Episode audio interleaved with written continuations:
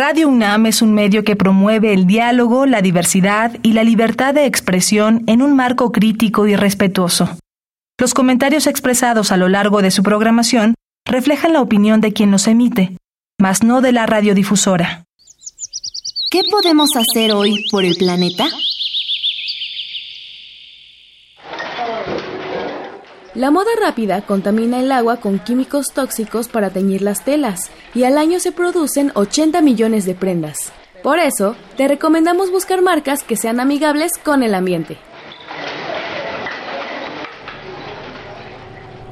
Habitare Hola Ecofilos, qué gusto que nos acompañen en una nueva transmisión de Habitare, Agenda Ambiental Inaplazable. Me da mucho gusto saludarles, yo soy Mariana Vega y me encuentro como cada semana acompañando a la doctora Clementina Equiwa. Hola Mariana, pues sí, aquí como siempre, como cada semana, muy entusiasmados. Ahora vamos a hablar de insectos, un grupo muy importante de los ecosistemas de nuestro planeta. Así es, que además se va a cruzar con un tema que creo que no es que esté de moda, sino que ya nos dimos cuenta que es muy importante, que son las enfermedades. Vamos a hacer este maravilloso, nos vamos a sumergir en el mundo de cómo las libélulas nos protegen de enfermedades. Y para esto, ¿quiénes nos acompañan, Pues tenemos el gusto de tener con nosotros a Catalina Suárez. Ella es bióloga de la Universidad Nacional de Colombia y ahora hace su doctorado en el posgrado de Ciencias Biológicas de la UNAM. Y también nos acompaña Alejandro, que es licenciado en Biología de la Universidad Veracruzana, doctor de Sheffield en Inglaterra y ahora es investigador de nuestro instituto. Bienvenido, Alejandro. Gracias. Y bienvenida, Catalina. Gracias, Clementina. Gracias, Mariana. Qué gusto que nos acompañen. Bueno, sin más preámbulo, vamos a arrancar con este habitare. Nuestro tema es las libélulas nos protegen de enfermedades. Quédense con nosotros. Esto es Habitare, Agenda Ambiental Inaplazable. Empezamos. El Instituto de Ecología de la UNAM y Radio UNAM presentan. Toma segundos destruir lo que ha crecido en años. Toma horas devastar lo que se ha formado en siglos. Tomar acciones para rescatar nuestro ambiente solo requiere un cambio de conciencia. Habitare. Agenda ambiental inaplazable. Ciencia, acciones y reacciones para rescatar nuestro planeta. Nuestra, casa. Qué gusto que continúen con nosotros, ecófilos, en este Habitare. Ya les adelantábamos el tema y a nuestros invitados del día de hoy. Vamos a estar hablando acerca de las libélulas y cómo nos protegen de enfermedades. Y Clemen, creo que lo primero que vino a mi mente cuando me enteré de este fascinante tema fue pensar que yo no le había puesto tanta atención a las libélulas, al grado que no sé que hay diferentes grupos de insectos, yo creo que muchos de nuestros ecófilos estarán en las mismas, que estos son de la orden Odonata. Y creo que es muy importante pues adentrarnos a la importancia que tienen y cómo convivimos con estos.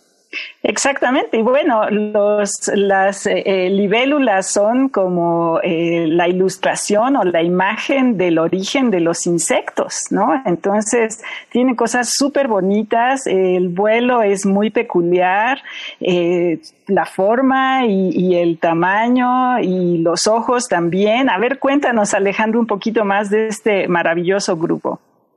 Eh, sí, las libélulas son, como tú dices, un grupo ancestral. Para los que no son biólogos, los que no conocen mucho esto, eh, esta posición ancestral que le llamamos quiere decir que hace que muy probablemente los ancestros de muchas especies de insectos que vemos hoy en día tenían esa forma, ¿no? Entonces, estos fueron de los primeros colonizadores de los ambientes terrestres, son, eh, por lo tanto, y han cambiado muy poco. Estos, estos, estas libélulas que vemos aquí tenían muy seguramente un diseño súper parecido a cuando estaban los dinosaurios, por ejemplo, ¿no? Son un grupo que ha estado ahí de siempre.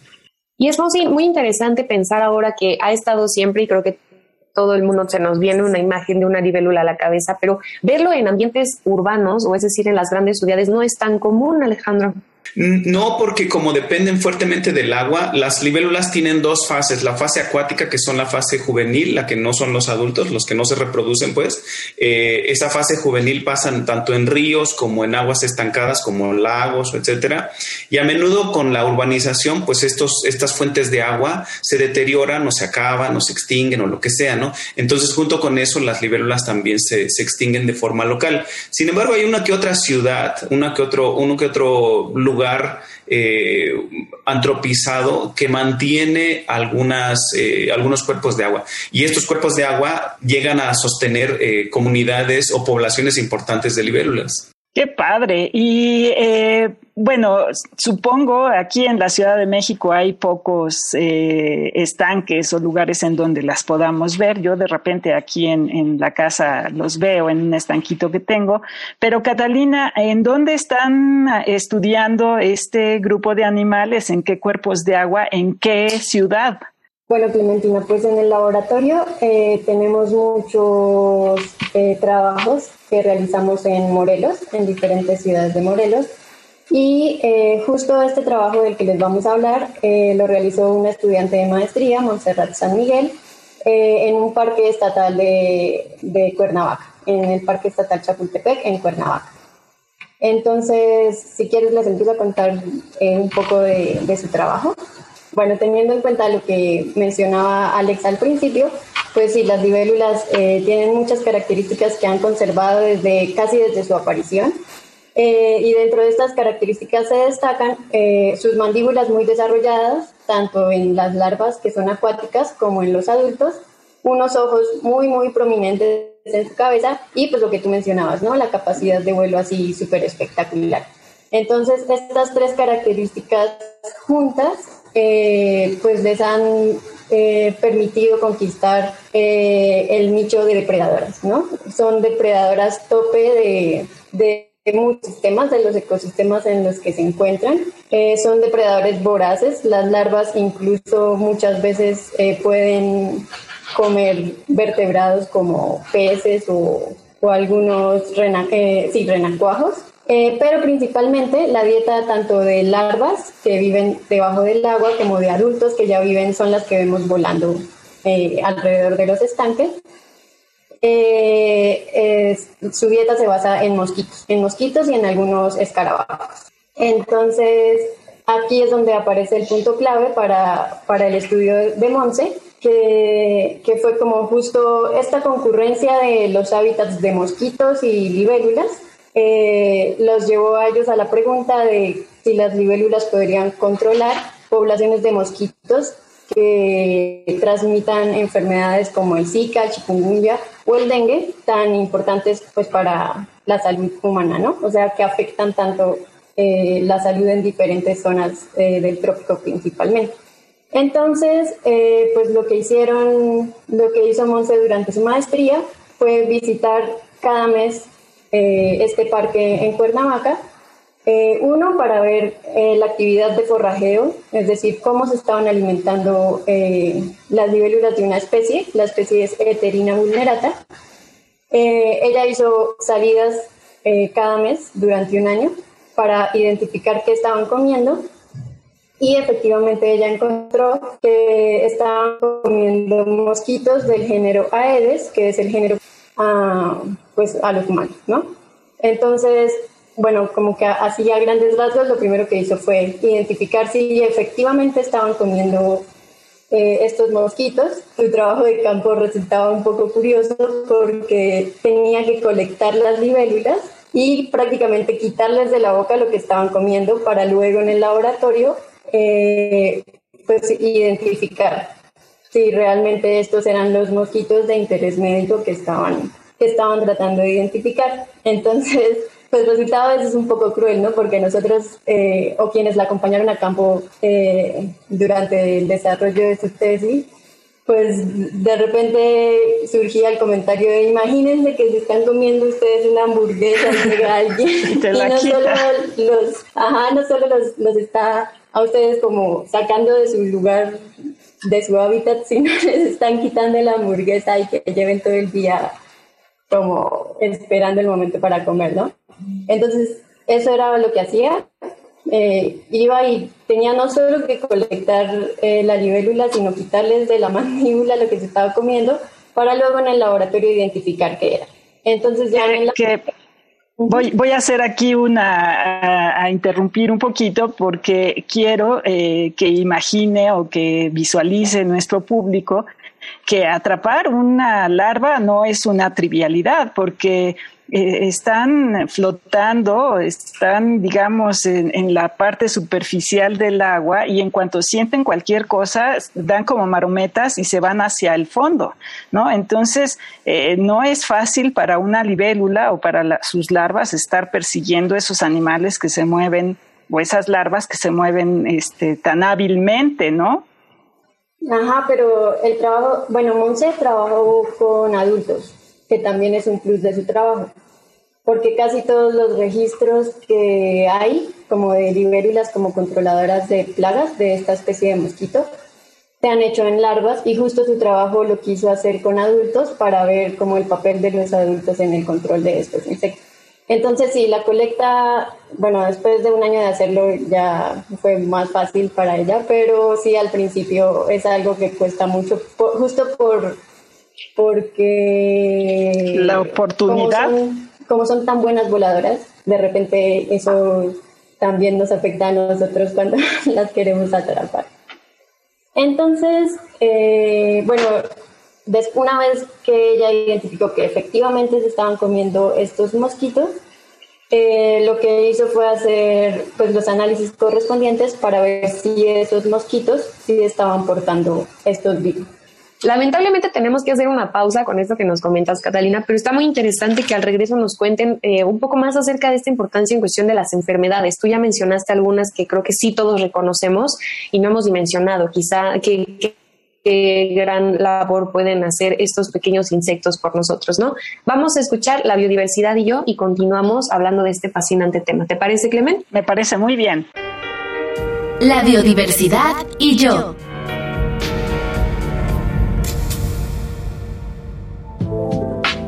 Si prestas atención y observas muy bien, a las orillas de los ríos, lagos e incluso en algunas fuentes podrás ver unos insectos alargados con dos pares de alas. Su brillo metálico no dejará que los ignores. Sin embargo, son tan rápidos que en un instante los perderás de vista. Estas son las libélulas, los insectos voladores más rápidos del mundo. Sin duda, unos verdaderos velocistas de seis patas y cuatro alas.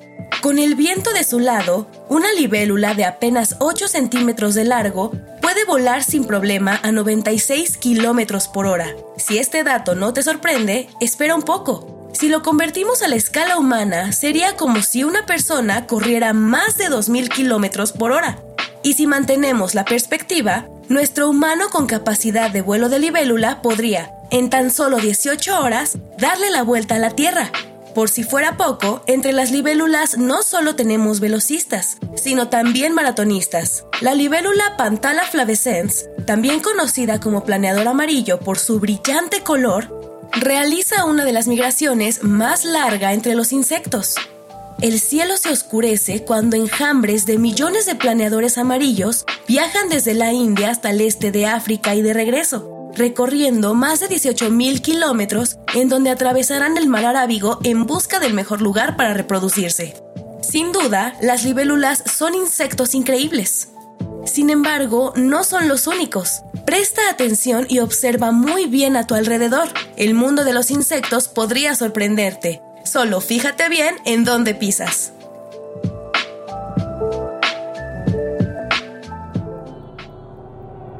Habitare ¿Qué tal ecófilos? Qué gusto que continúen con nosotros hablando de las libélulas, nos protegen de enfermedades. Ya conocimos un poco más acerca de estos fascinantes insectos. Y antes de continuar, Clemen, por favor hay que recordar las redes sociales para que nos escriban sus dudas o sus comentarios sobre lo que estamos hablando. Sí, estamos en Facebook en arroba Instituto de Ecología UNAM, todo junto, en Twitter arroba y Ecología UNAM y en Instagram Instituto-Ecología UNAM. Por ahí nos pueden comentar todo lo que ustedes gusten. Y Clemen, antes de esta pausa, Catalina nos estaba hablando de la fascinación que tiene en este tipo de estudios y la importancia que, pueden llegar a tener es muy importante y creo que no todas las personas lo dimensionamos, ¿no? Creo que ustedes, los investigadores y sobre todo los biólogos, comparten una pasión increíble que el resto de nosotros, yo que soy del área de sociales, los admiro tremendamente, pero justo Clemen, hablar del tema de enfermedades creo que ya eh, habla de la importancia que tienen este tipo de investigaciones. Bueno, sí, eh, eh, empezamos, los biólogos empezamos a lo mejor, como yo en algún momento le conté a Alejandro, eh, pues yo fui ávida recolectora de libélulas cuando tenía como siete, ocho años. Yo perseguía libélulas porque me encantaba el reto de agarrarlas con la mano. pero de ahí a empezar a hacer este tipo de cosas, pues es un paso, ¿no? Y ahorita que contaba Catalina eso de que no eran lo que yo me imaginaba, ¿no? Que agarraban a las, a las larvas, sino que a los animales. Eh, eh, bueno, los insectos están agarrando a los adultos, las libélulas están agarrando a los adultos. ¿Cómo le hacen, Alejandro? O sea, ¿cómo las detectan? ¿Por una especie de radar o por la vista? ¿O cómo le hacen? Porque eso me parece súper complejo. Sí, es, es, bastante interesante. Yo, yo mm, invito a los, a los escuchas a que por ahí eh, busquen una imagen de libélula y lo que más les va a llamar la atención es que tienen unos ojos enormes. Estos ojos son descomunales, son ojos, son esféricos totalmente, sobresalen de la cabeza de forma muy prominente y esto es por esa razón, porque son grandes depredadores. Ellos se especializaron en buscar cualquier cosa que se mueva en un radio muy amplio de su cabeza, alrededor de su cabeza, casi los 360 grados lo pueden, lo pueden llegar a detectar y tienen esta capacidad entonces de, detectar cambios muy minúsculos. La gente ha hecho incluso experimentos, algunos este, investigadores que trabajan la conducta visual la respuesta neuronal de estos animales, ya han visto que incluso a grandes distancias, hasta dos metros lejos, pueden detectar el paso de un insecto o algo que parezca como un insecto. Esto quiere decir que para su tamaño pueden llegar a detectar algo así como 200 veces más grande que su tamaño en distancia para poder ubicar a una presa. Esto ha sido millones de años de evolución para perfeccionarse en depredadores excelentes. Increíble. Y es que claro que cuando escuchamos la palabra depredador nos imaginamos a lo mejor a grandes felinos, ¿no? Creo que eso es la primera imagen que llega a nuestra mente. Nunca estás pensando que estos, me gusta mucho cómo lo planteas Catalina, los depredadores acuáticos que, estén presentes en, en nuestra vida diaria. Me gustaría que nos cuentes un poco acerca de quizá alguna anécdota o algún momento que hayas pasado al momento de estar estudiándolos o conviviendo con esta especie. Eh, bueno, ahorita les hemos estado hablando de una especie, Enterina mulnilata, pero los odonatos eh, tienen cerca de 6.400 especies descritas, ¿no? Entonces estamos hablando de una diversidad que tal vez comparada con la de otros insectos es eh, pequeña, pero pues es un número considerable de especies, ¿no? Y pues anécdotas en campo tratando de colectarlas. Lo que les digo, como que hay unas que es muy difícil atrapar y casi casi que he resultado metida entre el agua llena de barro y sin la libélula que necesito colectar. Eh, y ya, tal vez eh, volviendo otra vez al, al trabajo de Monse, eh, era muy divertida la siguiente fase del trabajo, pero no sé si ya hacemos hablar de esta siguiente fase o Sí, cuéntanos. Eh, bueno, entonces ella identificó que en este parque urbano estaba esta especie de libélula que se estaba comiendo efectivamente estos mosquitos del género Aedes, que son los que transmiten estas enfermedades eh, tropicales. Eh, y después tenía que identificar, uno, si los mosquitos tenían, portaban los virus, y dos, si los mosquitos estaban picando a la gente y qué tanto los estaban picando. Entonces en el laboratorio ya detectó que efectivamente sí algunos de los mosquitos portaban eh, las tres enfermedades, dengue, zika y chikungunya, y ya tuvo que volver al campo a calcular algo que se llamaba la tasa de picadura por persona.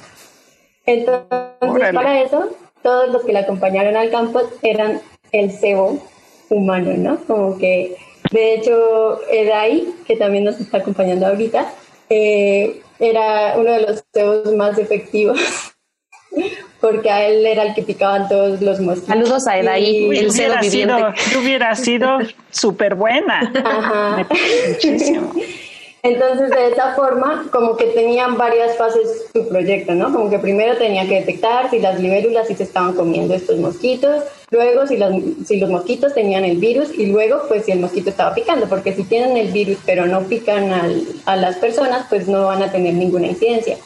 Pero, pues, también encontró que había una tasa considerable de picadura y entonces, eh, como que algo a resaltar es que pues cuando uno va a un parque urbano nunca se imagina que va a terminar con, eh, pues con una enfermedad como estas, ¿no? Que están muy asociadas como a se fue al Amazonas y regresó con dengue o se fue a la selva virgen y regresó con alguna de estas enfermedades. Uno jamás se imagina que en un parque urbano pueda tener el riesgo, no sé, saliendo a trotar, saliendo de picnic o lo que sea.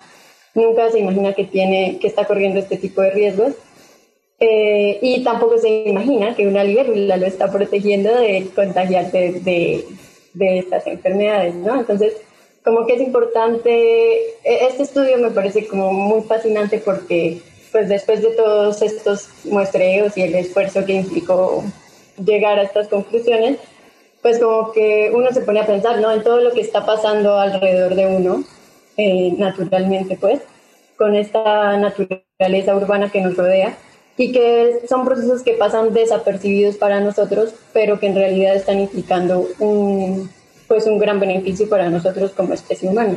¿no? Claro, y no piensa uno en realidad que eh, pues lo que se llama el equilibrio en la naturaleza implica este tipo de cosas, ¿no? Y nosotros eh, alteramos este eh, esta armonía, por ejemplo, eh, aplicando los famosos insecticidas de a diestra y siniestra, ¿no? Entonces, no afecta, eh, sobre todo en ciudades tropicales, Alejandro, el uso indiscriminado de, de insecticidas a animales benéficos como las libélulas. Sí, efectivamente, uno puede escalar, como decimos nosotros, estos resultados que tienes en un parque, en una ciudad, a nivel nacional, por ejemplo. Dices, bueno, ¿qué tal? ¿Qué pasa, por ejemplo, en muchos asentamientos de menor envergadura? O sea, que hayan que, asentamientos humanos más pequeños. Muchísimos pueblos de, de, todo el mundo se asientan sobre ríos, pues, por ejemplo, porque es una, es una forma muy natural de aprovechar el recurso agua, ¿no? Pero junto con eso, pues se contaminan porque muchas veces hay descargas, hay de todo tipo, y la fauna original, la fauna acuática original, pues se trastorna. Ahora, por ejemplo, tenemos unos análisis que sugieren que a nivel país los brotes de dengue en todo el país coinciden con dos factores. Lo más obvio, abundancia de mosquitos que transmiten dengue, pero el otro que no nos parecía obvio es la, el descenso o extinción local de libélulas. Es decir, en aquellos lugares donde se han extinguido o se están extinguiendo los depredadores de los mosquitos, esos reguladores de los mosquitos, como ya no están, hacen que, los, que estos mosquitos proliferen e infecten más gente, ¿no? Entonces, esa es la consecuencia de tener trastornados estos ambientes acuáticos, el no saber manejarlos como debe ser, el de utilizarlos como un desecho, como un basurero, ¿no? Que es como usualmente los, los tomamos en cuenta, ¿no? La gente echa pues todo tipo de cosas, ¿no? Insecticidas, el desagüe, insecticida, papel de baño, excremento, todo lo que sea que se imagina uno, llegan a esos cuerpos de agua. Sí, entonces, bueno, eh, es un reto eh, cambiar esta eh, visión que tenemos de abusar de nuestros ecosistemas, de ver sobre todo muchos cuerpos de agua como cañerías o como tiraderos de basura y buscar incluso restaurarlos, porque a veces es restaurando estos pequeños cuerpos de agua logras que los animales pues vayan regresando, ¿no? Entonces, no es tampoco muy difícil eh, lograr un beneficio con un esfuerzo eh, pues hasta poco costoso desde el punto de vista económico. Una, una de, de, los pasos a seguir es lo que dices, involucrar a todo el mundo, ¿no? Como enseñar, que nosotros salgamos del laboratorio, por ejemplo, en espacios como este, para pues para enseñarles a todas las personas que están habitando ahorita las ciudades. Eh, que estos insectos, bueno, la importancia de estos insectos, la belleza de estos insectos y la inocuidad de estos insectos para nosotros, ¿no? Como que son súper inofensivos para nosotros eh, y muchas personas, por ejemplo, piensan que muerden, que, que, los van a atacar, porque ustedes los ven de cerca y sí, pues son voraces depredadores, ¿no? Entonces tienen cara de voraces depredadores, pero en realidad son súper inofensivos para nosotros y eh, pues están cumpliendo un papel muy importante en el ecosistema, que además también me parece muy importante resaltar, no siempre tienen que tener un servicio para nosotros. O sea, el solo hecho de existir, el, el solo hecho de ser resultado de millones de años de evolución, eh, es suficiente para que respetemos su vida y para que cuidemos los ambientes eh, que estamos habitando porque no estamos solos, estamos conviviendo con un montón de especies más y en realidad nosotros fuimos los que llegamos a invadir sus, territorios, ¿no? sus hábitats. Entonces, ya que llegamos a modificar tanto los ecosistemas naturales, pues tratemos de ser cuidadosos y de convivir lo mejor que se pueda con, con todas las formas de vida que compartimos de este planeta. Exactamente. Así es. Y bueno, pues lamentablemente se nos terminó el tiempo de este habitario. Muchas gracias Alejandro Córdoba y Catalina Suárez por habernos acompañado. Gracias a ustedes. Muchas gracias. Antes de despedirnos, recordemos las redes sociales por si nos quieren eh, escribir o si se quieren contactar con nuestros invitados del día de hoy. ¿Por dónde lo pueden hacer? En Facebook estamos en Instituto de Ecología UNAM en Twitter, arroba y Ecología UNAM, Instagram, Instituto-Ecología UNAM, y también asómense por la página Insectos Mexicanos en Peligro de Extinción del Laboratorio de Alejandro Córdoba. Estoy segura que les encantará y encontrarán cosas súper interesantes. Y no nos queda más que agradecer al Instituto de Ecología de la UNAM y a Radio UNAM la asistencia de Carmen Sumaya, información de Aranza Torres e Italia Tamés. En la voz de las cápsulas, a Lisbeth Mancilla, operación técnica y producción de Paco Ángeles. Y en las voces los acompañamos Mariana Vega y Clementina Kiwa. Los esperamos en el próximo Habitare Agenda Ambiental Inaplazable. Hasta la próxima. ¿Qué podemos hacer hoy por el planeta?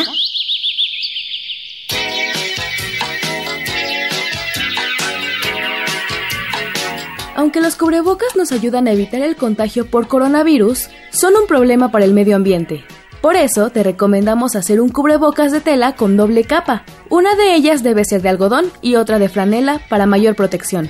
Así te cuidas mientras cuidas al planeta.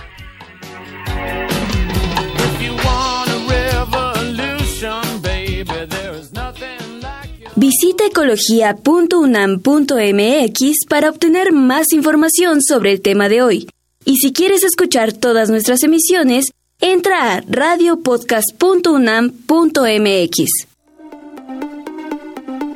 Radio UNAM y el Instituto de Ecología de la UNAM presentaron Habitare, Agenda Ambiental Inaplazable